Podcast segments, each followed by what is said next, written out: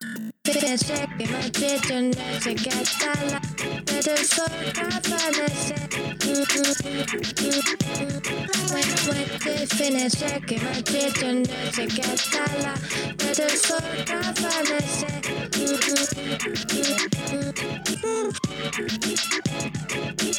Thank you.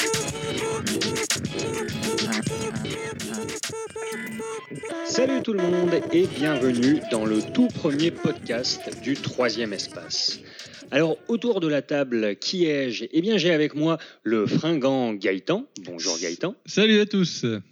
Le lumineux Julien. Bonjour Julien. Bonjour Antoine, bonjour tout le monde.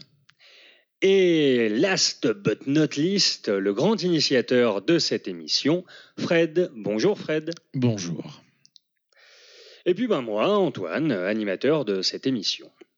Alors notre premier sujet sera le jeu vidéo indépendant japonais, et je vais donc euh, laisser parler euh, Fred et laisser présenter le sujet. Absolument. Euh, ben, le sujet va s'articuler en, plusieurs parties. Avant tout, on aura un petit édito, une prise de parole de la part de Monsieur Gaëtan, qui s'exprimera sur un sujet qui lui tient à cœur. Après ça, on définira ce qu'est le jeu vidéo indépendant. On tentera en tout cas de le définir. Ensuite, Julien nous, euh, nous fera un petit historique euh, accéléré du jeu vidéo indépendant japonais. Puis on passera au cœur du sujet, euh, c'est-à-dire l'état des lieux actuel hein, du jeu vidéo indé japonais. Et enfin, on aura une petite rubrique finale surprise, la tentative, qu'on va garder secrète et on tentera des trucs. Et donc laissons le premier édito à Gaëtan. Alors Gaëtan, dis-nous ce dont tu vas nous parler. Bah, je vais vous parler de pub que je vois parce que en fait, à cause de mon boulot probablement, parce que je suis programmeur et je suis prof, quand je me balade sur le net et que je regarde des vidéos, euh, je me retrouve avec des pubs euh, où un gars veut me vendre un cours pour apprendre à faire des jeux vidéo avec Unity. Euh, Le bonhomme il me me vend le cours, il est bientôt remplacé par une vidéo où on voit le jeu avec un gameplay un peu bancal souvent, qui représente le résultat auquel vous êtes censé parvenir. Donc, ce que je voulais dire, c'est que, amis auditeurs, si, euh, euh, votre rêve c'est de créer un jeu vidéo, et si a fortiori euh, vous souhaitez devenir développeur de jeux vidéo, ne commencez pas par ces cours qui veulent vous apprendre du Unity. Ne commencez pas par apprendre Unity. Voici quelques raisons. Unity, c'est un outil complexe qui requiert de savoir programmer. Or, avec les tutoriels, la plupart du temps, vous n'apprenez pas vraiment à programmer, vous apprenez certaines recettes qui euh, vous laisseront les bras ballants quand vous essaierez de créer un autre jeu vidéo que celui du tutoriel. La deuxième raison, c'est que les gameplays qui sont proposés dans ce genre de formation sont la plupart du temps des mauvais gameplays. Donc vous apprenez pas à créer des jeux vidéo, vous apprenez à créer des mauvais jeux vidéo, ce qui est un peu gênant. Et une troisième raison, c'est que euh, ces tutoriels vous donnent l'illusion de la facilité. Quand vous les accomplissez, vous avez l'impression que créer un jeu vidéo avec Unity, c'est facile et c'est rapide. Et en fait, c'est faux. Euh, créer un jeu correct, et je parle même pas d'un bon jeu, je veux dire un jeu correct juste avec un degré de qualité pour qu'un joueur pas trop exigeant se dise qu'il peut éventuellement y prendre du plaisir, c'est long et c'est difficile. Ces tutoriels euh, veulent gagner de l'argent en jouant sur euh, votre rêve de créer des jeux vidéo, et en fait, ils vous vendent surtout une fausse connaissance. Donc, si vous voulez apprendre un jeu vidéo, vous ne, faites pas des tutoriels Unity, vous pouvez faire autre chose. La véritable voie, c'est d'apprendre à programmer soi-même. Et si on commence par de bons outils, euh, des outils simples, gratuits, en fait, c'est pas difficile du tout. Moi, je vous conseillerais plutôt de commencer euh, par des tutoriels pour Love 2D. Donc, c'est un, framework pour apprendre euh, le langage de programmation, euh, l'UA, ou alors Pgame. Il y a aussi un très bon bouquin qui s'appelle Hands-on Intro to Game Programming. Donc, on mettra ça dans les liens. qui apprend beaucoup d'algorithmes fondamentaux pour, pour apprendre les jeux vidéo. Et puis voilà, et puis il faut commencer par faire tout seul, coder soi-même, faire le graphisme soi-même, et après ben, sortir des petits jeux. Et à partir de là, on peut commencer à apprendre d'autres choses et éventuellement un jour aller vers Unity.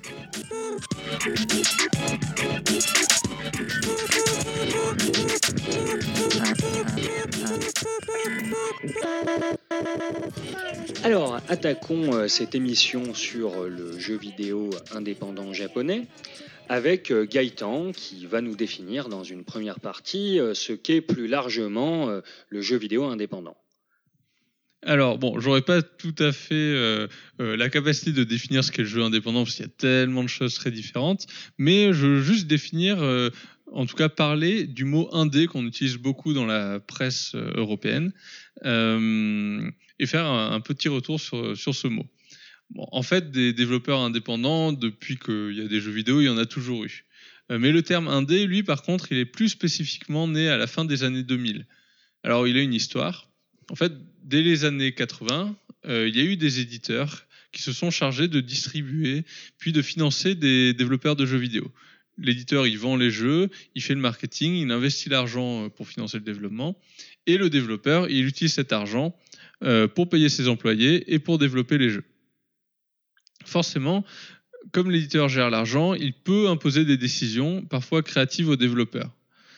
À la fin des années 2000, avec la génération Xbox 360 et PlayStation 3, les jeux sont devenus en plus beaucoup plus coûteux à produire, avec des plus grandes équipes de développement. Du coup, euh, les investissements et l'argent avancé par les éditeurs étaient plus élevés et donc euh, plus risqués. La pression sur les développeurs par les éditeurs a encore augmenté. Il devenait du coup difficile d'innover dans le jeu vidéo. L'éditeur préférait faire faire des jeux dont il était certain, entre guillemets, que les jeux allaient se vendre. Et c'est même aller un peu plus loin, c'est-à-dire que euh, il y a même des éditeurs qui ont ingéré, donc racheté, ou créé des studios de développement à l'intérieur même de, de, de l'éditeur pour gagner encore en contrôle sur euh, les jeux qui étaient développés. D'accord, ok. Et donc le mot euh, indé est apparu à ce moment-là? Oui, parce qu'en fait, il est apparu en réaction à, cette, euh, à ce rapport de force. Des développeurs ont décidé de partir de chez les éditeurs et de créer des studios plus petits, avec des petites équipes, sans éditeurs pour les financer, afin de retrouver justement une forme d'indépendance créative. Euh, certains jeux indés ont eu à cette époque un succès phénoménal. Souvent d'ailleurs en revisitant des gameplays qui avaient été délaissés depuis longtemps. Donc par exemple Aquaria, Castle Crasher, Everyday Shooter dans, donc en 2007. Et puis euh, en 2008, euh, des jeux qui sont devenus emblématiques de cette période, World of Goo, Braid, The Pass. Est-ce que tu pourrais nous citer quelques genres justement qui ont été réutilisés par ces jeux? Alors ben, beaucoup de jeux 2D en fait déjà. Euh, Castle Crasher, c'est un, un beat'em all 2D. Il y a pas bon, des jeux qu'on a appelés les platformers 1D, euh, des shooters, euh, donc euh, ben, de, comme euh, enfin de, où on manipule un vaisseau spatial qui tire sur des ennemis. Enfin, tout un tas de, de jeux 2D qui se sont euh, voilà, qui, qui, qui existaient toujours, mais qui, qui étaient un peu perdus par l'industrie. Alors bien sûr, euh, euh, donc ça c'est des jeux qui ont eu énormément de succès, mais il existait avant euh, des jeux indépendants. D'ailleurs, il, y avait- il y a même un festival de jeux indépendants qui s'appelle l'Indie Game Festival, je crois, euh, IGF. L'Independent Game Festival, donc, qui Game. existe depuis 99 et qui est en fait une, une section de la GDC, qui est la section indépendante de la GDC. Et, euh, et puis même, de manière générale, il y avait pas mal d'innovations sur, à l'époque, les jeux Flash, donc les jeux qui étaient faits avec cette technologie euh, euh, qui avait été créée à l'époque par Macromedia. Euh, donc c'était par exemple sur des c'était des jeux qui étaient disponibles sur des plateformes en ligne, des sites internet, donc par exemple Newground, Congregate ou is Game. Donc il y avait beaucoup d'innovations, mais c'est à partir du moment où il y a eu le succès commercial, notamment des jeux dont j'ai parlé en 2007 et 2008, euh, que ce mot et cette étiquette en fait indé qu'on a posé sur les studios est apparu. Et donc ce succès, en quoi a-t-il exactement influencé l'industrie? Ben, euh, il y a eu une forme de réaction de la part des éditeurs et des nouvelles stratégies chez les éditeurs, mais aussi d'ailleurs chez les constructeurs.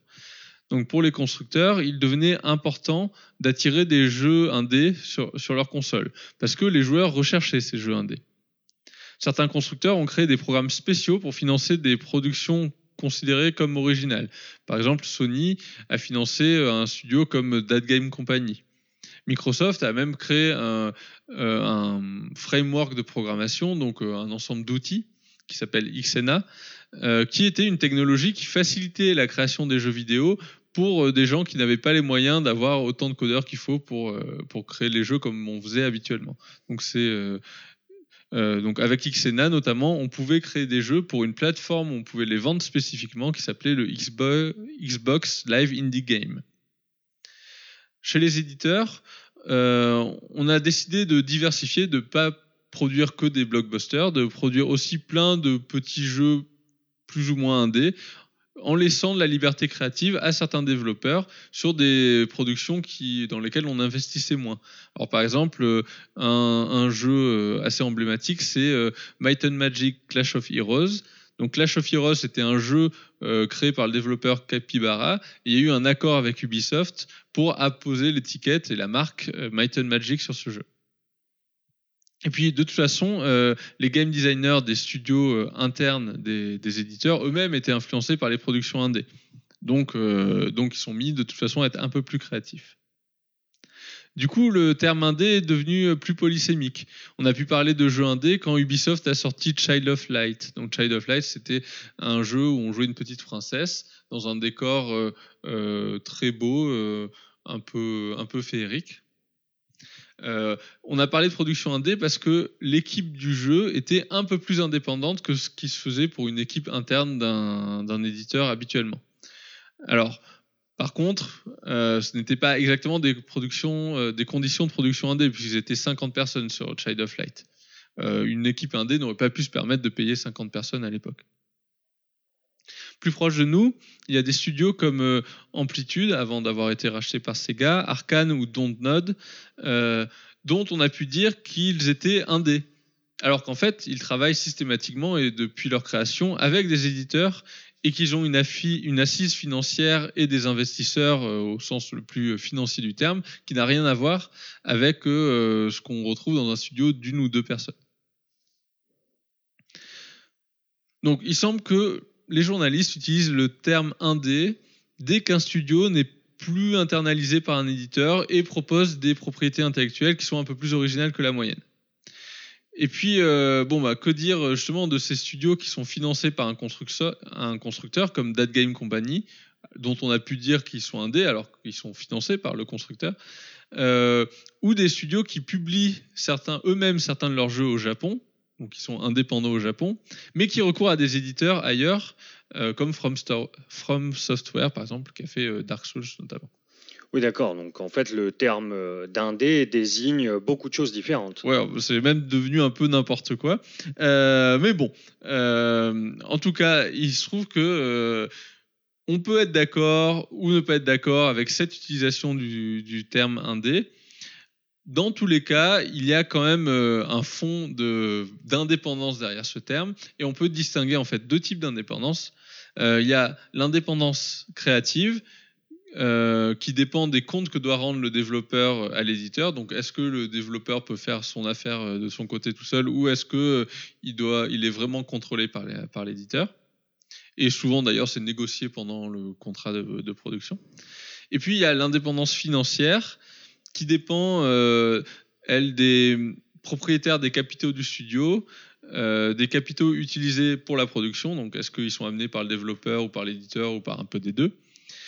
Et qui dépend aussi du possesseur de la propriété int- intellectuelle. Habituellement, c'est plutôt le studio qui possède la propriété intellectuelle, mais c'est pas forcément le cas. Euh, ben, par exemple, on a pu parler de Clash of Heroes qui s'est vu apposer la marque Might and Magic. Tout ça pour dire que bon, aujourd'hui, le terme indé, euh, il renvoie plus du tout à une réalité simple. Il y a une grande diversité de montages financiers et créatifs. Et à mon avis, on va euh, retrouver cette diversité dans les jeux indés euh, japonais, euh, dont on va vous parler dans la suite de l'émission. Merci Gaëtan. Julien, est-ce que tu peux nous faire un très rapide historique de, ce qu'est le, le jeu vidéo indépendant au Japon? Alors je vais essayer, mais évidemment ça va être difficile d'être exhaustif. Il y a un problème déjà de source parce que c'est des jeux qui n'étaient pas toujours euh, facilement accessibles chez nous ou diffusés. Euh, en tout cas en Occident, on parle souvent de, de Cave Story qui est sorti en 2004 comme du point de départ d'un mouvement indé euh, japonais, voire même international, puisqu'il est souvent cité euh, dans des articles euh, comme une source d'inspiration pour les indés occidentaux également. Est-ce que tu pourrais euh, expliquer ce que c'est rapidement pour ceux qui ne connaîtraient pas? Ouais, Cave Story, c'est un jeu développé par un individu seul euh, qui s'appelle Daisuke Am- Amaya euh, dont le pseudo est Pixel. Et en fait, c'est un Metroidvania en 2D, euh, donc qui correspond énormément aux critères que, que Gaëtan a pu énoncer, c'est-à-dire d'un type de jeu qui avait été un peu abandonné par les, euh, les éditeurs mainstream, et aussi euh, bah, ses graphismes, son mode de création, euh, etc., etc. Et euh, donc ce jeu, en fait, il, est surtout connu en Occident. Il a été traduit en anglais par un groupe d'amateurs avant ensuite d'être remaké et commercialisé euh, sous des plateformes classiques. D'ailleurs, euh, il est disponible sur Steam, euh, à peu près sur toutes les plateformes de, de téléchargement de jeux et même sur plusieurs consoles. C'est d'ailleurs un trait commun à plusieurs indés japonais. Il faut d'abord qu'ils obtiennent un succès à l'étranger avant d'accéder à une reconnaissance en leur pays. Et en ça, ça rappelle un peu le, statut de, enfin, c'est quelque chose qu'on retrouve souvent dans dans l'art euh, au sens large japonais, c'est-à-dire les estampes ukiyo-e ou le cinéma japonais qui doivent d'abord, qui sont considérés comme des arts un peu mineurs au Japon, qui sont ensuite reconnus à l'étranger pour finalement être fi- euh, enfin reconnus au Japon des années plus tard. D'accord. Et euh, si on remonte un peu plus loin que Cave Story, avant Ca- Cave Story, est-ce qu'on trouve des choses Bien sûr, bah, le jeu vidéo indé, euh, il existe depuis toujours au Japon. En fait, euh, dès que les ordinateurs euh, personnels se développent euh, et arrivent dans les foyers dans les années 70, et je pense que c'est pareil en Occident, bah, des jeux amateurs apparaissent parce que c'est des ordinateurs qui proposent de, de coder des jeux avec des langages comme le basique, des langages assez accessibles. On peut faire des petits jeux assez simples.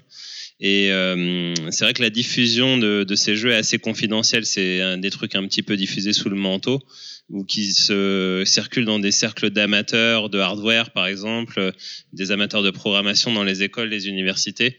Euh, Il y a cette culture des clubs au Japon, on se retrouve entre passionnés d'un sujet, et voilà, on échange, on fait des trucs ensemble. Et évidemment, les, jeux indés euh, n'y échappent pas. En tout cas, à l'époque, euh, la distinction entre les professionnels et les, amateurs, elle est assez floue, puisque finalement, il y a pas, on a une époque où il n'y a pas de création de, formation pour euh, faire des jeux. Euh, Il y a des éditeurs qui ont pignon sur rue, par exemple comme Enix, qui publiaient des appels à projets dans les magazines d'informatique en disant voilà, euh, on cherche nos prochains jeux, n'hésitez pas à nous envoyer des prototypes et euh, bah, si votre jeu nous intéresse, vous obtenez une bourse et vous pouvez le finir et on pourra peut-être l'éditer. Oui, donc Enix, l'éditeur de, Dragon Quest, hein, à l'époque, euh, le RPG japonais célèbre.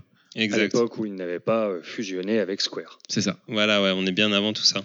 En tout cas, dans les années 80, euh, les jeux, les jeux indés euh, commencent à se diffuser un petit peu plus largement euh, par l'intermédiaire des conventions. Par exemple, il y a une grosse convention au Japon qui a lieu euh, chaque année depuis les années 70, qui s'appelle le Comic Market.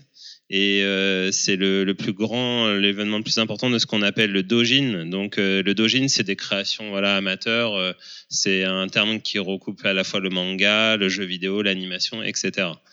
Et euh, en fait, la, la diffusion des dojins aussi fait un grand pas avec. euh, alors ça, c'est un, un truc assez euh, marrant que j'ai que j'ai découvert en faisant quelques recherches.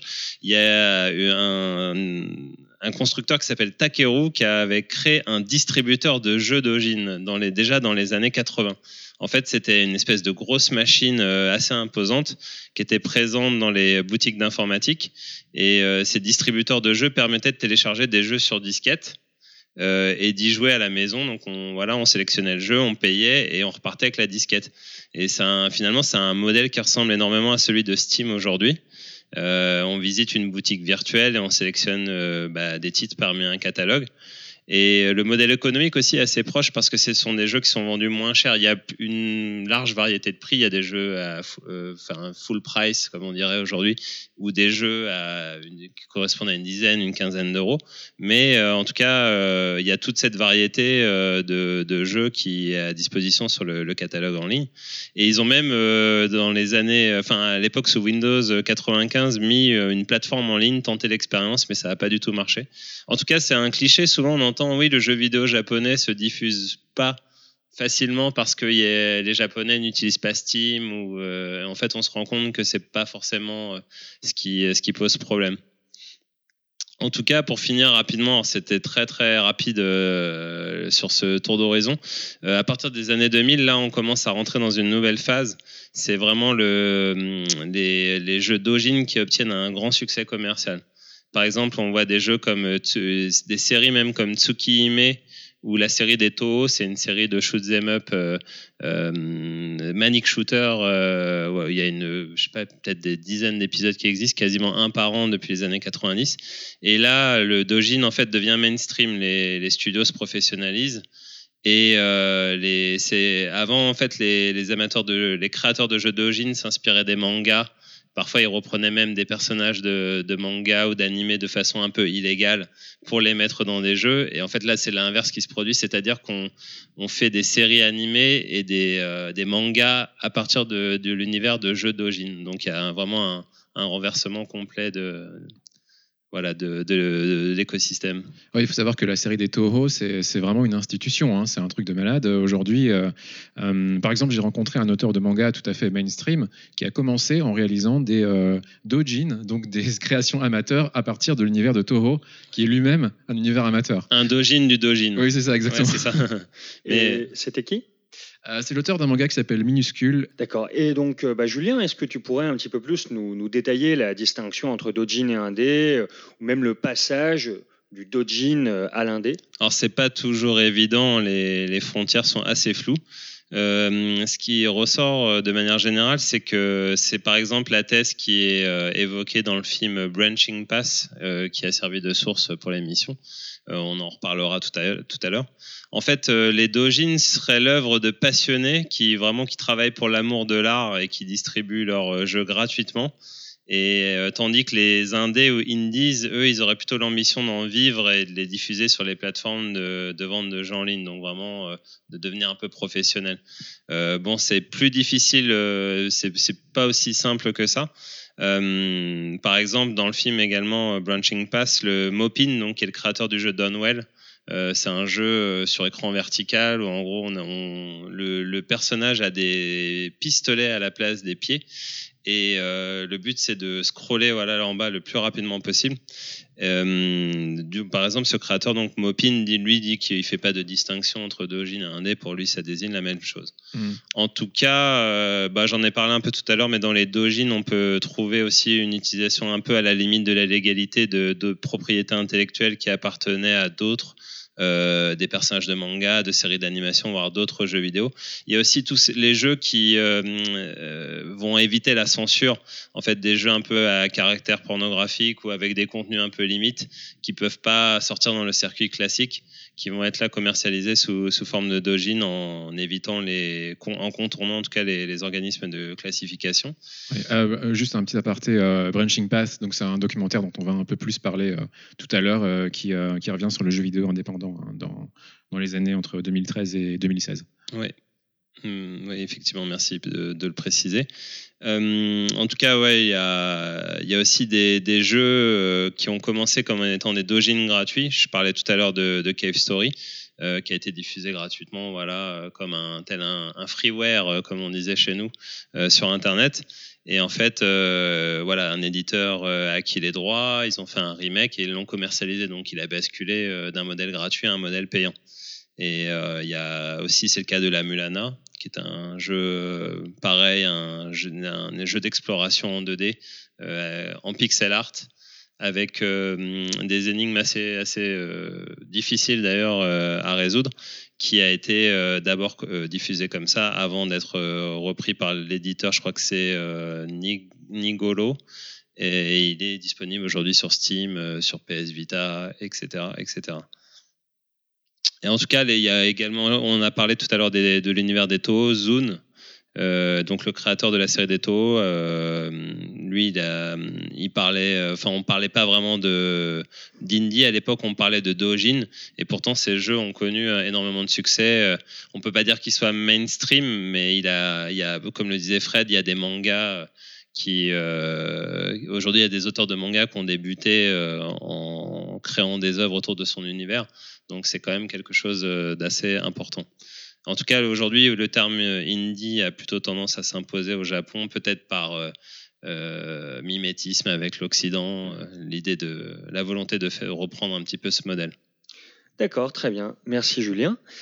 Et puis, euh, eh bien, on s'écoute un petit extrait de la bande son du jeu Perséphone, un puzzle game qui sera disponible sur iOS et Android euh, ben, en octobre 2018, très bientôt.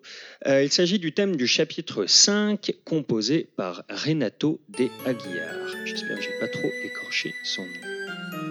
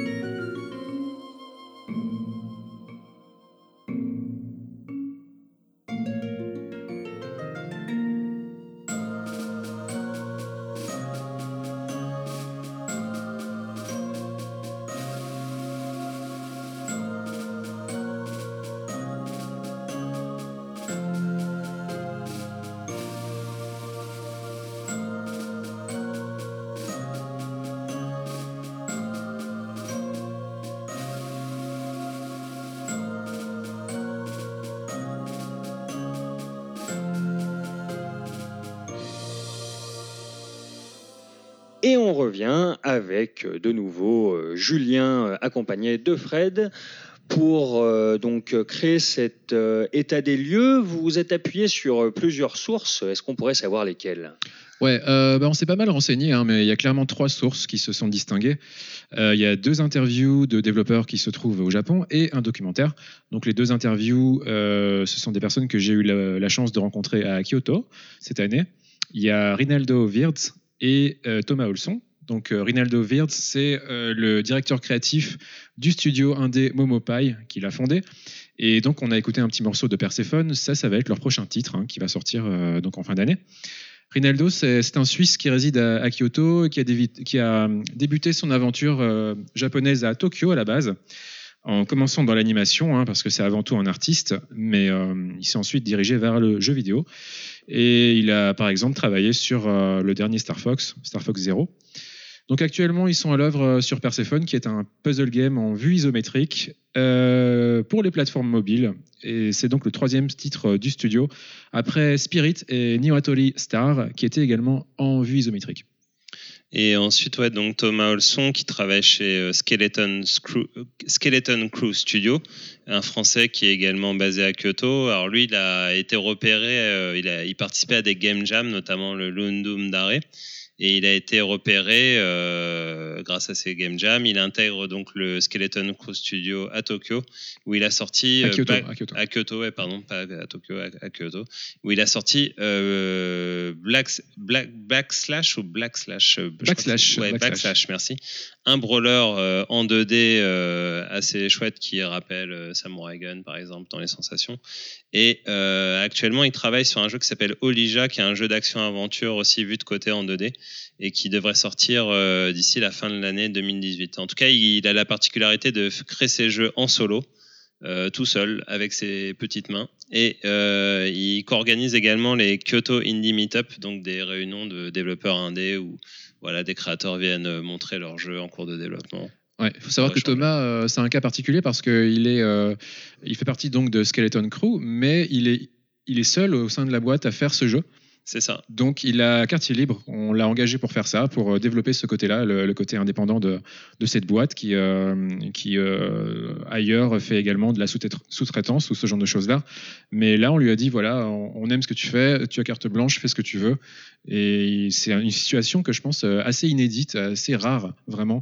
C'est très compliqué, je pense, de, Oui, ben justement, c'est ce ce que je disais. euh, Le, terme indé euh, aujourd'hui, il va, euh, voilà, il, va signifier beaucoup de choses différentes et, surtout beaucoup de montages financiaro-créatifs différents pour atteindre cet objectif d'une forme d'indépendance dans la création. quoi.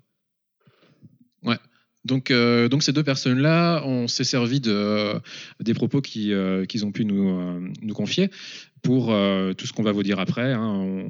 Euh, voilà, ce sont deux de nos sources principales. Et puis il y a un documentaire hein, qui s'appelle euh, Branching. Euh, Julien?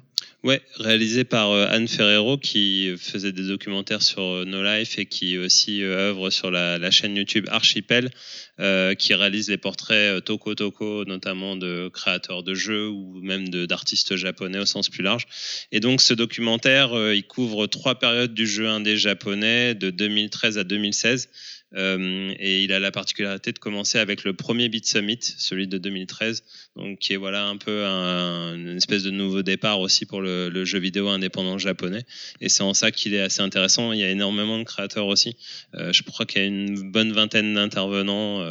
Euh, dont on va parler euh, peut-être Ouais, un petit peu plus tard. Et ju- justement, donc Fred, bah, toi, tu es allé au Beat Summit euh, cette année. Donc le Beat Summit, un important festival donc de, de jeux vidéo indé à Kyoto. Euh, bah, du coup, est-ce que tu peux nous parler euh, de tes impressions, euh, de nous décrire un petit peu le lieu, nous décrire ce qu'est le Beat Summit exactement? Ouais. Euh, alors le Beat Summit, ça se trouve dans un endroit qui s'appelle le Miyako Messe. Miyako Messe, c'est un espèce de grand hall des expositions euh, très officiel, euh, très, euh, très luxueux, très joli, dans lequel on trouve pas du tout que ça. C'est une grande salle hein, au sein de, de cet établissement, mais il y avait également d'autres conventions, d'autres salons en même temps. Pas du tout geek, pas du tout jeux vidéo, voilà, c'est- assez varié. Alors qu'est-ce qui se passe quand on rentre dans ce, dans ce salon? Bah, La première chose qu'on voit, c'est un grand stand Nintendo. Euh, on voit un grand stand Nintendo avec euh, en face de moi Suda51, le créateur de No Heroes, euh, qui présente lui-même avec un t-shirt Steph Nintendo son prochain jeu, donc euh, Travis Strikes Back sur Switch.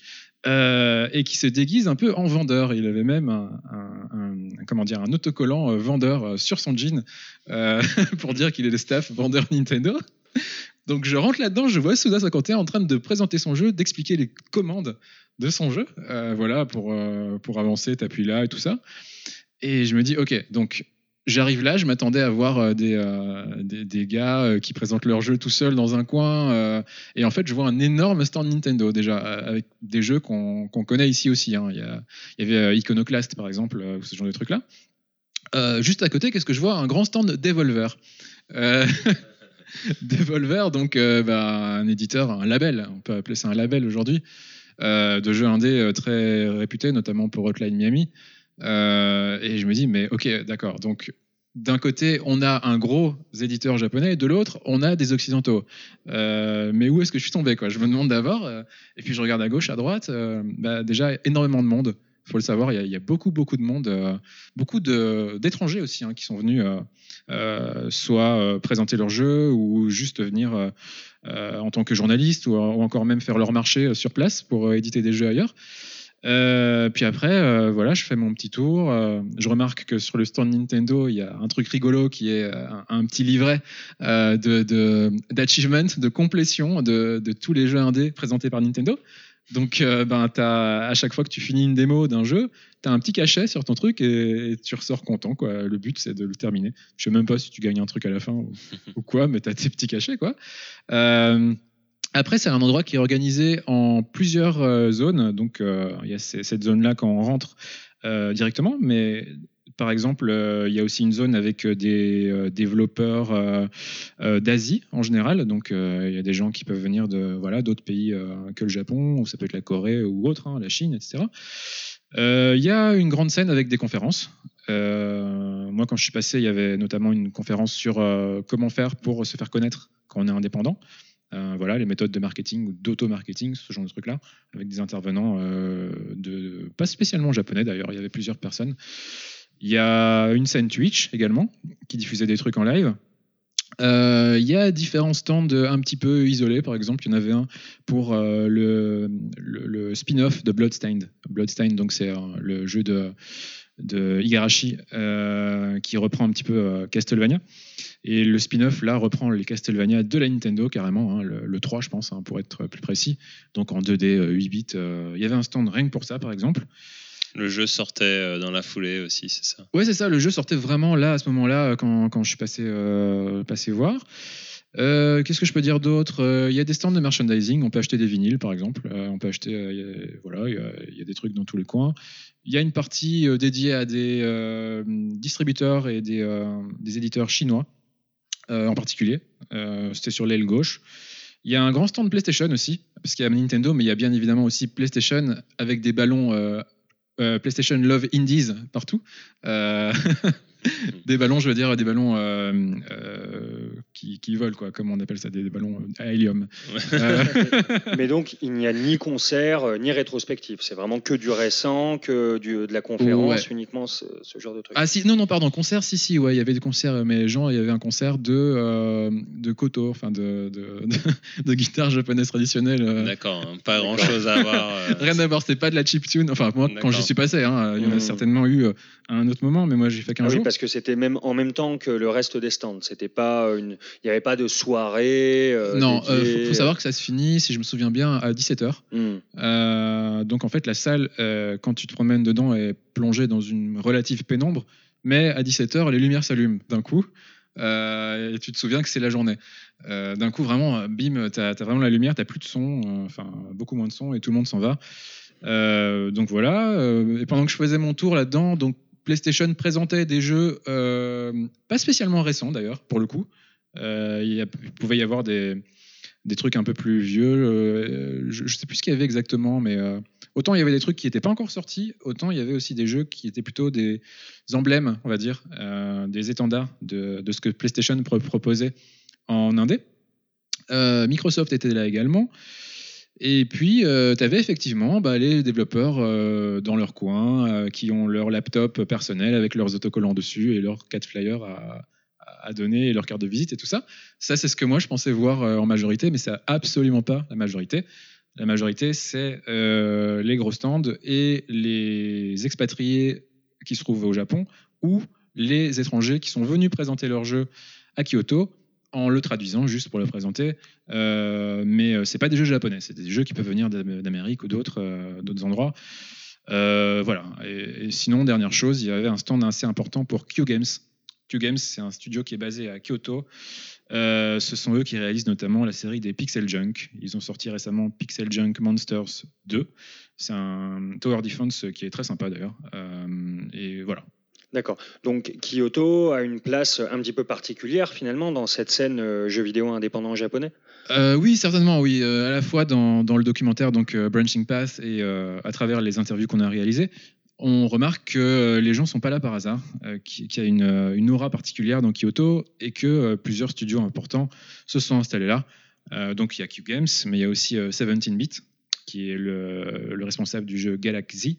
Euh, Galaxy, donc euh, c'est un, jeu procédural euh, de un jeu de tir procédural dans l'espace, hein, on va dire ça comme ça.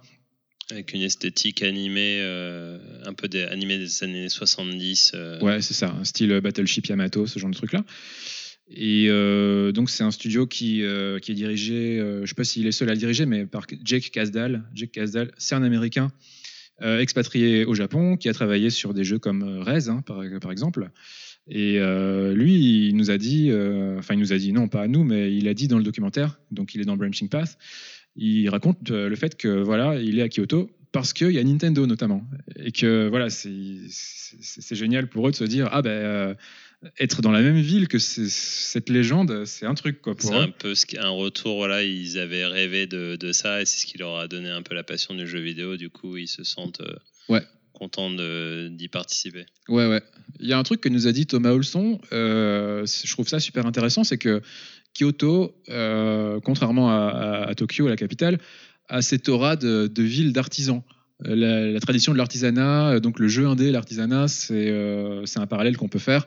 Et voilà, ce serait pour lui, c'est pas spécialement anodin qu'il y ait beaucoup d'indés, une concentration d'indés euh, là-bas. Puis ben voilà, il y a, y y a une effervescence assez particulière et euh, euh, il y a le Beat Summit, bien sûr. Euh, Il y a des meetings mensuels qui s'appellent les Kyoto Indie Meetup. Voilà, donc oui, je pense que c'est une ville assez importante.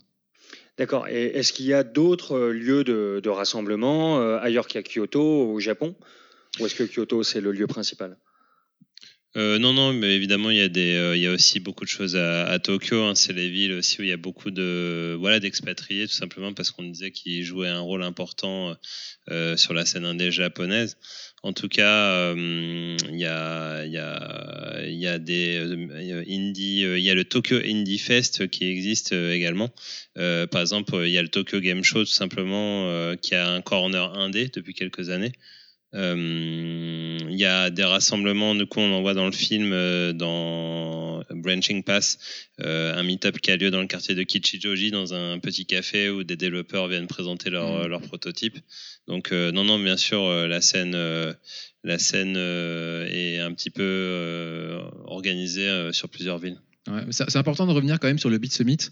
C'est donc un festival, enfin un festival ou un salon, je sais pas comment le présenter, mais qui a été créé en 2013 par euh, un certain James Mielke. Je ne sais pas comment le présenter, euh, le, prononcer. Euh, Mielke, je pense. Euh, et donc sur le site Polygon, on peut voir une, vidéo très intéressante sur la toute première édition. En mars 2013, hein, c'est un article qui s'appelle Beat Summit Rising Japan's Indie Ambassador, si vous voulez le retrouver. Et il se trouve qu'à ce moment-là, il y a un créateur japonais assez, assez reconnu qui s'appelait Kenji Eno, qui venait de décéder la même année. Euh, donc Kenji Eno, c'était le, fondateur du, du- pas du label Warp, mais du euh, studio euh, de développement Warp, euh, notamment euh, responsable des, jeux D ou Enemy Zero, enfin sur euh, à l'époque de la Saturn par exemple. Et donc euh, il se trouve que sur ce sur cette première édition du Beat Summit, il y a eu euh, un hommage rendu à, Kenji Eno et, euh, et le, donc le fondateur James Mielke parle de, de Kenji Eno comme étant le développeur indé originel, donc le, le premier euh, finalement euh, d'entre tous pour lui en tout cas. Donc ça c'est assez intéressant je trouve. Ok, et, et justement, bah, pour parler plutôt des, des gens, des développeurs, est-ce qu'on peut dégager quelques profils assez rapidement, des profils types des indés basés au Japon? Bah, le, premier truc euh, qu'on nous a dit, euh, c'est Thomas Olson notamment, mais on le retrouvait dans le documentaire un petit peu, c'est que le, le statut d'indé au Japon n'a rien de particulièrement sexy ou c'est vrai qu'il y a ce, côté un petit peu romantique peut-être qu'on peut avoir chez nous euh, de, l'artiste qui est lié voilà à quelqu'un qui travaille euh, son truc, euh, qui est passionné, etc. Au Japon, c'est beaucoup moins accepté socialement, c'est considéré comme une situation précaire pas un vrai travail, etc. Parce que c'est pas pas un boulot stable qui nous rapporte un salaire et tout ça. Donc c'est déjà il y a cette différence là qui, qui existe à la base. Il n'y a pas de subside aussi. Euh, Il n'y a pas de subside comme on peut en avoir euh, en France ou euh, au Canada ou ce genre de choses. Ouais, tout à fait. Euh, après, pour les, les profils en, en particulier, bah, il y en a plein. hein. Il y a, par exemple, les, les, les vétérans hein, de l'industrie qui sont partis en, en quête de liberté. Euh, Quelqu'un comme Souda51, donc, dont je parlais tout à l'heure. Euh, lui, dès 99, avec sa société Grasshopper, euh, bah, c'est une société qui était considérée comme indé euh, dès le départ, indépendante, et, et qu'il présentait lui-même comme un video game band. Pas comme une euh, société de jeux vidéo, mais un groupe de musique de jeux vidéo. Euh, voilà, il y, en a, il y en a plusieurs. Il y a des gens comme Fumito Ueda, donc le, le créateur de Ico. Il y a euh, donc le créateur de Deadly Premonition, qui était au Beat Summit, hein, d'ailleurs, lui, Suari. Euh, voilà, il y en a plein, il y en a d'autres. euh, et euh, deuxième catégorie, ça peut être des, artistes extérieurs aux jeux vidéo qui veulent s'y essayer. Donc, on parlait tout à l'heure de Q Games et la série des Pixel Junk. Bah, il y a un créateur, un musicien à la base qui s'appelle Bai Yon, qui a eu. Enfin, en gros, euh, le, le- le- fondateur de Q Games, euh, c'est quoi l'histoire déjà? Il le rencontre Je crois euh, par hasard? ouais, ils s'étaient rencontrés un peu par hasard dans un bar, c'est raconté dans le film. Et euh, voilà, ils boivent quelques verres et puis euh, Bayon lui dit ouais j'aimerais bien faire des jeux et puis Dylan Cusbert donc de, de Q Games fait ouais, ouais vas-y on va faire un jeu ensemble etc. Et voilà le jeu existe et ça s'appelle Pixel Junk Eden. C'est ça exactement. et c'est un jeu de plateforme hein, pour, pour info qui se trouve sur euh, PS3. Ils avaient aussi bossé sur un autre jeu, euh, une espèce de, de jeu de danse. Enfin, je, ne me souviens plus du nom. Euh, voilà, il y en a d'autres. hein. Il y a Toshio Iwai qui, euh, qui fait des installations et qui a fait les jeux euh, Otoki et Electroplankton. Autre catégorie de gens, euh, bah, il y a ceux qui font un seul jeu sur leur temps libre euh, ou non d'ailleurs. Euh, il y a donc Moppin qui est le, le créateur de Ouais, donc, euh, dont tu parlais tout à l'heure. Mhm. Il y a Thomas Olson, donc qu'on a rencontré. Euh, il y a Daisuke Amaya, dont on a également parlé. Ouais, de donc euh, Cave Story. Voilà. Euh, après il y a ceux qui créent leur studio également. Euh, donc euh, Rinaldo dont tu, tu parlais tout à l'heure. Euh, je sais pas, euh, qui- C'est bah, plus- Souda aussi d'une certaine manière. Les catégories peuvent se recouper. Oui, c'est ça, mais c'est c'est un peu plus compliqué parce que créer son studio, bah voilà, comme tu disais tout à l'heure, c'est pas vraiment, c'est un peu une chute libre, c'est compliqué d'en C'est vivre, risqué. euh, c'est risqué, ouais. Et puis les- les- un dernier petit cas, ce serait les, les gens un peu à part, des, des gens comme Yu Saito, qui, qui était le créateur de Seaman. Ouais, c'est ça. Donc Seaman, c'est un jeu Dreamcast euh, où on doit euh, discuter avec un poisson à tête humaine. Euh, Il y a Kazutoshi Iida qui est le créateur de Doshin, le géant euh, doré, Ouais. euh, sur Nintendo 64 ou GameCube. euh, il a fini par sortir, il est sorti ouais, sur GameCube. Voilà, donc ça, c'est des gens. Est-ce qu'on peut les considérer vraiment comme indés? Non, plutôt comme des inspirateurs du mouvement indé? C'est ça, ouais. Et puis ils sont pas vraiment des artistes, ils sont pas toujours des artistes avant de devenir des créateurs de jeux vidéo. Ils se font connaître par leurs jeux vidéo, mais ils ont quand même un, situ- un, ouais, un statut vraiment indéfinissable, je pense, peu particulier. Et ils sont reconnus a posteriori beaucoup, peut-être. C'est ça qui les. Et ces espèces de, vétérans, du coup, euh, est-ce qu'ils interagissent euh, avec les autres catégories? Est-ce qu'il existe des, interactions entre toutes les catégories? Ou est-ce que ce sont plutôt des, casques, des castes qui ne se rencontrent jamais? Il y a le cas de Fury dont tu as parlé, qui était, euh, qui lui Ouais. euh, a l'air d'être assez accessible. Il est, euh, voilà, Thomas l'avait rencontré par exemple. Il nous a dit qu'ils Ouais, ouais. échangeaient pas mal. Il n'hésitait pas à leur donner quelques conseils. euh, donc euh, voilà, leur expliquer comment euh, aider, filer un coup de main pour monter des stands dans des événements, Ah oui, des ça, choses comme ça. ça va jusque-là. Il leur a dit Ouais, ton poster, ouais, mets-le plutôt comme ça, je vais t'aider, je vais. euh, je vais... il, il aide carrément les, les- les petits gars, quoi, à, Ouais. à monter leur stand, à leur dire Ouais, dispose plutôt tes trucs comme ça sur ta table. Enfin, c'est cool, quoi. Euh, dans le même genre, bah, Souda 51, il est, bah, voilà, on l'a compris, il est friand de ce genre de truc, quoi. Il s'est déguisé en staff. bah, ça veut dire qu'il aime le contact humain quand même. Euh, après, euh, est-ce qu'on peut dire qu'il y a un, mouvement global entre tous ces gens-là? Est-ce qu'il y a un rassemblement? Euh, Je sais pas. Il y a des figures qui émergent. Euh, au minimum, c'est sûr qu'il y a- des communautés euh, régionales, donc celle de Kyoto déjà. Euh, Il y a des gens à Tokyo qui se réunissent aussi, hein, comme euh, tu le disais tout à l'heure dans, le, café à Kichijoji. Euh, tout ça, c'est grâce au salon, hein, c'est grâce au, au meet-up et tout ça. Mais il y a- je ne sais pas s'il y a un mouvement général. Après, les gens, j'ai l'impression, sont un peu à la cool et il n'y a pas vraiment de caste. Je pense que, enfin voilà, je- je- comme je le disais, Swery euh, se promenait euh, dans le Beat Summit, Suda aussi, euh, il y a des gens connus, voilà. Ok. Et au niveau des, des jeux en eux-mêmes, est-ce qu'il existe un, un particularisme de ces jeux vidéo indépendants japonais ou des genres spécifiques? Bah, finalement, pas tant que ça. En fait, je m'en suis rendu compte, notamment dans, dans, dans le Beat Summit. Il y a des gens historiques, hein, des, genres historiques qui sont donc toujours euh, représentés et maîtrisés par les Japonais, comme les shoots, les, jeux de tir. Euh, bah, évidemment, ça c'est euh, depuis toujours que, c'est le pays du shoot, quoi. Mais voilà, donc ça existe toujours en, en Indé. hein. Il y a des trucs hyper pointus et vachement bien. Mais euh, je pense que ouais, euh, la mondialisation a fait que euh, les Occidentaux bah, se sont emparés aussi de ces genres historiques comme la plateforme, comme le RPG à la japonaise aussi, les dungeon crawlers et ces trucs-là, de leur côté aussi. Donc globalement, on peut dire que, ouais, disons le particularisme du jeu indé japonais serait plutôt le retour à la source de jeux assez old school, comme les RPG en 2D ou en 3D d'ailleurs. hein. Il y a beaucoup de RPG euh, qui sont présentés et, et c'est assez marrant parce que ce qu'on me disait, c'est que bah, ces jeux-là euh, n'arriveront jamais à terme euh, ou la plupart n'arriveront jamais à terme. Euh, c'est trop ambitieux. Il y a, il y a une- voilà, les gens se disent on va se faire un RPG à la Final Fantasy. Euh, ben non, il sortira pas si tu le fais tout seul. Mais euh, Peut-être dans 150 ans. oui, c'est ça. Euh, mais donc voilà, des RPG, des platformers, euh, ouais.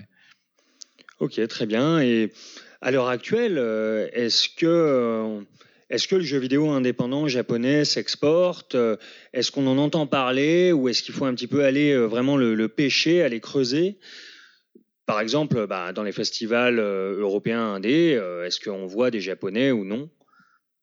Bah, je crois que Mopin voyage un petit peu. Donc Donwell, qui a été édité par, par Devolver, a été euh, donc un éditeur occidental. Il, a- il a été invité. Il parle très bien anglais aussi, donc ça lui permet d'aller dans des, dans des festivals étrangers, de s'exprimer, de donner des conférences. Mais c'est un petit peu une exception. La plupart des, des autres. Je sais pas si vous vous aviez entendu parler de ce jeu par exemple de Donwell avant, mais euh, c'est vrai que c'est pas forcément euh, les jeux les plus faciles à, Hmm. et les plus diffusés. Oui, de toute façon, euh, enfin, on, on a vu un petit peu que dans le entre guillemets pur jeu vidéo indépendant japonais, on n'avait pas réellement de, de gros succès euh, tels que euh, tels que Braid ou Fez. Bon, on a bien sûr eu euh, Cave Story, mais ça commence à dater, quoi. Ouais, il y a des trucs qui sortent chez nous. hein. Euh, Il y Ouais. en a- il y, en a beaucoup. Par exemple, tous les jeux PlayStation euh, Indies, euh, la, plus- enfin tous, la plupart sortent vraiment chez nous. Ceux Mhm. qui sont sur Switch aussi. Je parlais des, des jeux euh, Pixel Junk, mais on les a tous eu ici aussi. Tokyo Jungle, euh, des choses comme ça. Tokyo Jungle, je sais pas s'il est indé celui-là d'ailleurs, mais euh, Mais il est officiellement par Sony, mais je Il pense. chez Sony. ouais. Mais on peut parler de jeux indés un peu dans le, la Ouais. conception et l'esprit. euh. Mais toujours est-il que euh, c'est vrai que j'ai vu au Beat Summit des trucs qui risquent de jamais sortir ici. Euh, j'ai pas vraiment parlé des jeux en particulier. hein. Je, je vous invite à écouter le- le- l'émission prologue qu'on avait faite où j'avais parlé de, de quelques jeux justement euh, en particulier. Mais euh, ouais, il y a des trucs qui sont improbables euh, et qui, qui ouais, vont certainement pas sortir du Japon. Euh, après, ouais, du côté, euh, enfin, on a, on a l'impression que dans le jeu indé, les, les- certains des gros succès sont des jeux qui ressemblent à du jeu vidéo japonais, mais qui sont pas faits par des japonais finalement, qui sont faits par des occidentaux. Euh, alors, sur, sur les succès de ces dernières années, on pourra évoquer Undertale ou euh, ou euh, ça y est, j'ai perdu son nom, euh, Stardew Valley. Valley, Stardew ouais. Valley, ouais, qui est un- une reprise de Harvest Moon. Euh, avec un style graphique très RPG 16 bits, euh, Et effectivement. Undertale qui fait très euh, JRPG, euh, inspiré par, par Earthbound, par, Earthbound, par, par Mm. Pokémon, avec euh, une, une tendance un peu plus pacifiste. Hmm. Après, ouais, Downwell, on peut se dire que c'est un- c'est une belle success story. hein. Il a été édité par euh, Devolver, le jeu. Euh, c'est une histoire assez rigolote d'ailleurs, c'était fait sur Twitter apparemment l'édition. ouais, euh, ouais, ça, il a balancé une vidéo en gros et c'est comme ça qu'il a signé son jeu. Voilà, mais après, est-ce qu'il y a vraiment des, des jeux qui se distinguent euh, là et qui sortent chez nous et qui font du buzz euh, indé japonais? Euh, J'en ai pas là qui me viennent. c'est vraiment des niches. Il y a des jeux de baston comme les Melty Blood ou ces trucs-là. Ouais, encore c'était il y a, il y a une- c'était à l'époque euh, de la PS2, mais ça a un petit peu disparu. Je sais, dans les festivals européens, euh, Antoine, que tu euh, visites régulièrement, est-ce Ouais. que tu en croises un petit peu? Non, moi j'ai- j'ai j'ai pas vu grand chose effectivement à part euh, à part le développeur de, de Donwell que j'avais vu euh, donc au Screen Shake à feu Screen Shake qui était un festival qui se déroulait à Anvers où il avait été invité et où son jeu avait été exposé. Euh, je jamais euh, j'ai pas eu le souvenir d'avoir des japonais ou même des jeux japonais à Emaze par exemple à, Berlin. Hmm. Euh, donc euh, non, parmi ces, ces festivals un petit peu euh, hipster euh, européens, euh, j'ai pas le souvenir, euh, en tout cas, d'avoir des, des choses marquantes du côté japonais. En fait, finalement, ceux qu'on voit le plus, c'est ceux qui ont été kickstartés. C'est euh, les Mighty Number 9 ou les euh, Bloodstained ou le Good Life de Swery. Mais ça, c'est des gens qui trichent un peu puisque c'est des vétérans de l'industrie. C'est pas des gens qui viennent, c'est pas des petits noms de l'indé comme euh, le développeur de Donwell ou même comme le développeur de Cave Story. Alors d'une part, ouais, mais c'est aussi des jeux qui se destinent à, à l'Occident également. Euh, c'est pas des jeux euh, centrés sur l'archipel japonais. C'est des jeux qui voilà sont, ont une visée internationale. Ce qui n'est pas forcément le cas des jeux que j'ai pu voir au Beat Summit, euh, qui étaient euh, assez euh, parfois euh, régionalistes. euh, Mm. ou, euh, Très bien. Eh bien, espérons que ça vienne. hein. Espérons qu'on ait euh, de, beaux succès, de belles bizarreries telles qu'on a pu euh, avoir euh, au sein du, jeu vidéo japonais tout au long des, années 2000.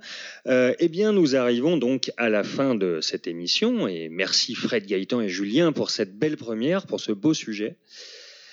Et nous allons passer à la tentative, euh, donc qui est un, petit peu un avant-goût de notre prochain numéro, euh, notre prochain numéro qui sera le premier né de notre émission euh, Weirdoware, où nous répondrons à plusieurs épreuves farceuses posées par, par un de nos soutiens.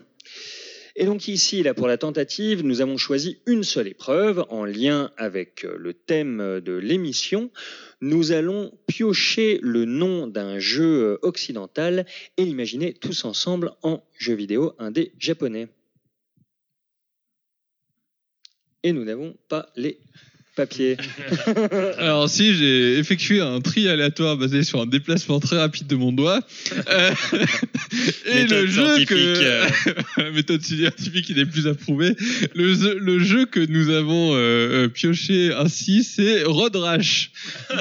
Alors je n'ai aucune idée de ce que c'est donc vous allez d'abord ce Rash, que c'est. c'est un jeu, on est à moto et on doit euh, défoncer d'autres euh, personnes à moto avec une chaîne et les faire tomber de leur moto. Donc c'est un jeu assez violent. Donc moi je veux un Mont Fuji d'ailleurs parce que Ah, non mais ça tombe bien parce que euh, il y a une culture de, de- des, des loupards à moto au Japon. hein, oui, les- c'est vrai, les, les Bosozoku. les Bosozoku. Euh, bah, des motos d'Akira. Eh ben, euh, si, par exemple, si vous connaissez le, le manga GTO, euh, Ouais. vous connaissez cette culture de, des, des motos euh, tunées avec des ailerons pas possibles. Donc euh, déjà, il faudrait que ça ressemble à ça, première chose. en fait, le road rash japonais, est-ce que c'est pas un peu Mario Kart quoi? Finalement, c'est super violent Mario Kart. Hein. Ah, oui, mais c'est pas un dé. Si c'était un dé, il faudrait que ce soit un peu fauché quand même. Faudrait que ce soit un peu fauché. ouais. Alors ça s'appellerait euh, Zoku, euh, comment, com- comment Zoku Racing. Zoku euh, Racing, ouais, Bosozoku Wars. Ah, il y a déjà, un- ça, ça existe peut-être déjà. Ah, si ça existe, je veux Donc savoir ce ce que serait des guerres de, de clans de motards japonais qui se Ouais. mettraient sur la gueule. Ah, en pas cher, donc euh, c'est quoi le moins cher? C'est Pixel Art, c'est Unity, c'est. euh, non, pas Unity apparemment. Mais est-ce qu'il faudrait pas que ce soit un peu kawaii quand même? Euh, ah mais c'est un dé donc on s'en fout quoi. Ça peut être en noir et blanc, en un bit s'il faut, euh, on s'en fout quoi. Mais mais euh, ça Ça peut être mignon en noir et blanc. Hein. peut être mignon en noir et blanc, mais il faut il faut du sang quoi. Enfin euh, c'est des c'est des c'est des loupards quoi. Enfin Ouais. C'est vrai. donc voilà à quoi ça pourrait ressembler. Est-ce que vous avez envie d'y jouer? Moi oui. Euh, moi s'il y a le Mont Fuji euh, je suis ok. Pourquoi pas Pourquoi pas Très bien. Eh bien, cette émission touche à sa fin. Vous pouvez donc nous retrouver euh, sur Twitter, at 3e euh, bas euh, espace. Underscore le bien nommé. Yes. sur Facebook, euh, donc notre page troisième espace. Sur SoundCloud, soundcloud.com slash troisième espace. Et très bientôt sur iTunes. Euh, bah, N'hésitez pas à nous suivre, hein, à partager nos émissions, à nous laisser euh, de beaux commentaires, positifs, négatifs. Et puis le site officiel 3e-espace.com. exactement. Voilà. Eh bien, merci, au revoir et à très bientôt. Salut Ciao. Salut